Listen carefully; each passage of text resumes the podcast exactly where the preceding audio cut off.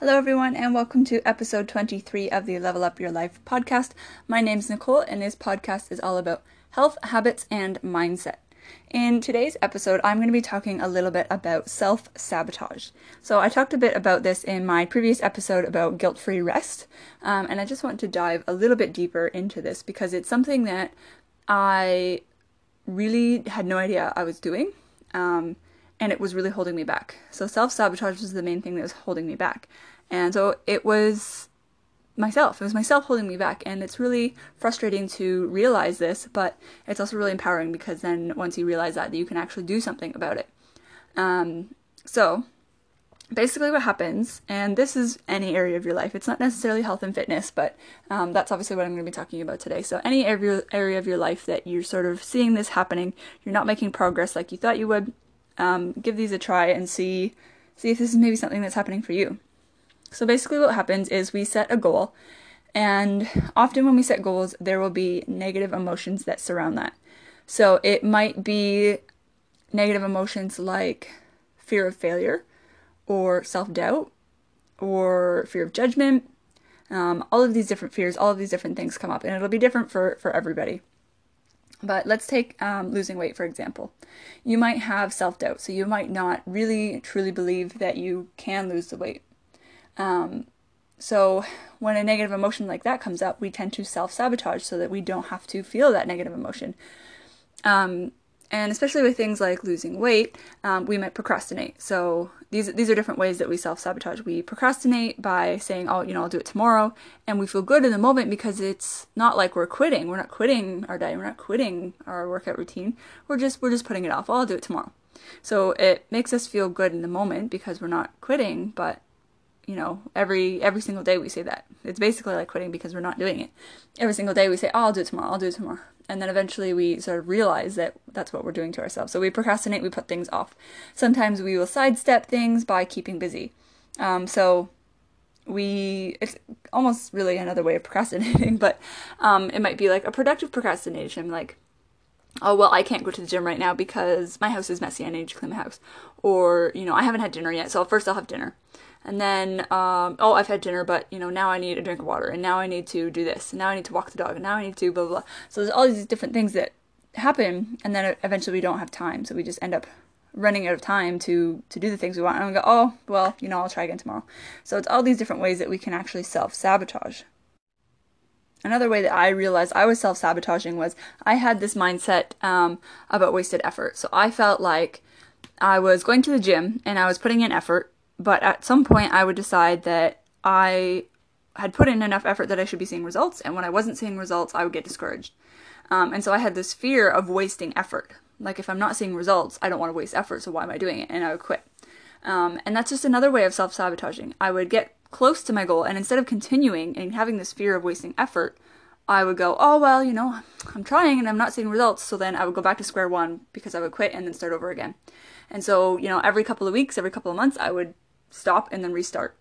And I would never actually get anywhere because I would take, a step forward and then a step back and then a step forward and a step back. So I was just going back and forth and back and forth and not actually moving anywhere. So that's another fear that you might end up having is this fear of wasted effort. Another way that we self-sabotage is this idea of busy work. So instead of doing the things that we know will actually get us results, we sort of do the other things that are kind of related but not actually directly going to affect our results. So if we think about losing weight, there are different things that you can be doing, like we can change our sleep, we can manage our stress, we can go to the gym and exercise, we can eat healthy.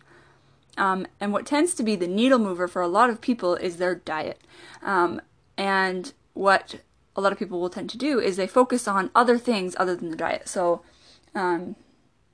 let's say you want to be losing weight and you want to eat healthy, but you're never really committing because you will eat healthy for the week and then at the weekend you'll self-sabotage and you'll eat all this junk food. So then you end up sort of back at square one because you're eating all your calories but in one sort of sitting during the weekend.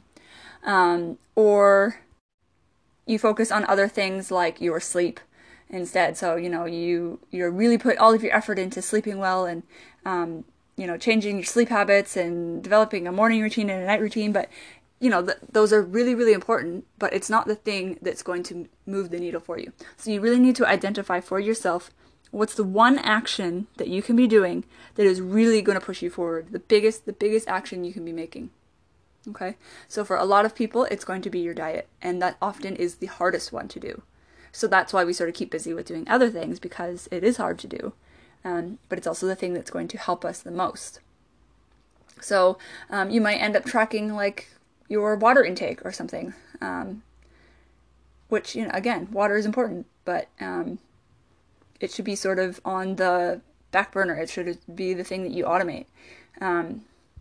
And you should really be focusing and tracking and putting your attention into your diet or whichever thing it is for you that's going to help move the needle. This is really apparent for me in my business life, because it's, you know, instead of creating a product and, you know, doing the things that are really going to move my business forward, it's like I'm going to, you know, design my website or recreate my website and choose fonts and colors, and rather than actually the things that are going to move you forward. So that's sort of another example outside of health and fitness. So really just sort of being able to identify those things. So that is some of the ways that we self-sabotage. I'm sure that there are a lot of other ones out there that I'm just completely blanking on at the moment.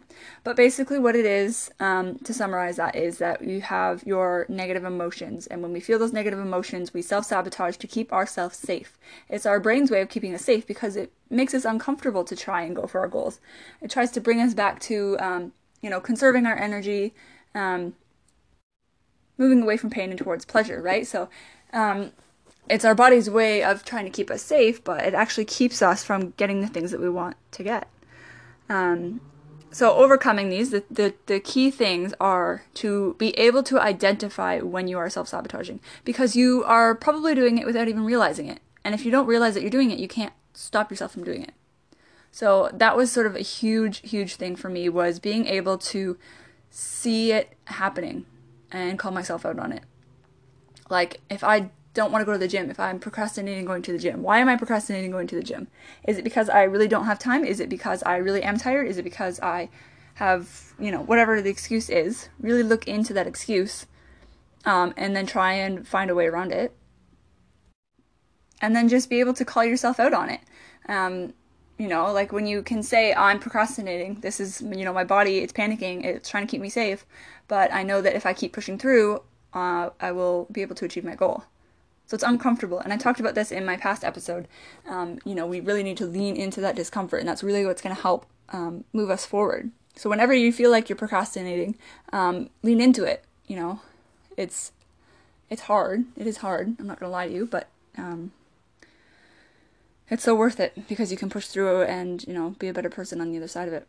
So being able to identify when that's happening. So whatever it is for you, figure out the ways that you are keeping yourself small, the ways that you're holding yourself back. There's so many different ways. The other thing is to come up with coping mechanisms. So once you've identified that you are procrastinating or that you are doing the things that are self-sabotaging you, having a way to cope with that. So if you are procrastinating, you identify that you're procrastinating, you are keeping yourself from going to the gym. What is your coping mechanism? What are you going to do once you say, yep, I'm procrastinating. Yep, I know I need to go to the gym. Yep, I am having these emotions. I'm feeling like I'm wasting effort. I'm feeling scared that people are going to judge me. I feel whatever it is for you. How are you going to cope with that? So it'll be different for everybody. It might just be as simple as saying, well, I'm aware of it. I'm going to do it anyways. Like, I don't care what people think. I'm just going to go. You might need to do something else. You might need to meditate or journal your way through it. Figure out really where these feelings are coming from, why you feel that way. You might need to have an accountability partner, have somebody, you know, tell you that you're being silly and that you need to push forward. Have somebody that's going to help you see the goal. That might be your coping mechanism, is that you just need to remind yourself of your goal, why you're doing it, why it's important, why it matters more than your doubt and your fear and your judgments. Like, if you can really have a why behind your goal, why do you want this? Why do you want to be healthy? Why do you want to lose weight? What does it mean to you? Why is it more important than anything else? Any of these fears, any of these doubts? Being able to say that is going to help move you forward. So identify how you're holding yourself back and how you're going to manage it when you know that that comes up. All right, guys, I hope that this episode was valuable for you. Self-sabotage is something that I am really passionate about. Like, it's just one of those aha moments when you can identify the ways that you're self-sabotaging. You go, wow, this is crazy. I didn't realize I was holding myself back like this. And then you can see it for what it is, put it aside, put it on the shelf, and just get on with things anyways. So I hope that this was beneficial for you guys. If you like this episode, make sure you share it on Instagram, share it with your friends. It really helps support me. I'm at NicoleEmily.co. If you have any questions, send me a DM. I would love to hear from you guys. You can also find more of my content on Instagram or on YouTube. I am Nicole Emily. Thanks so much for listening, guys, and I will see you in the next one. Bye.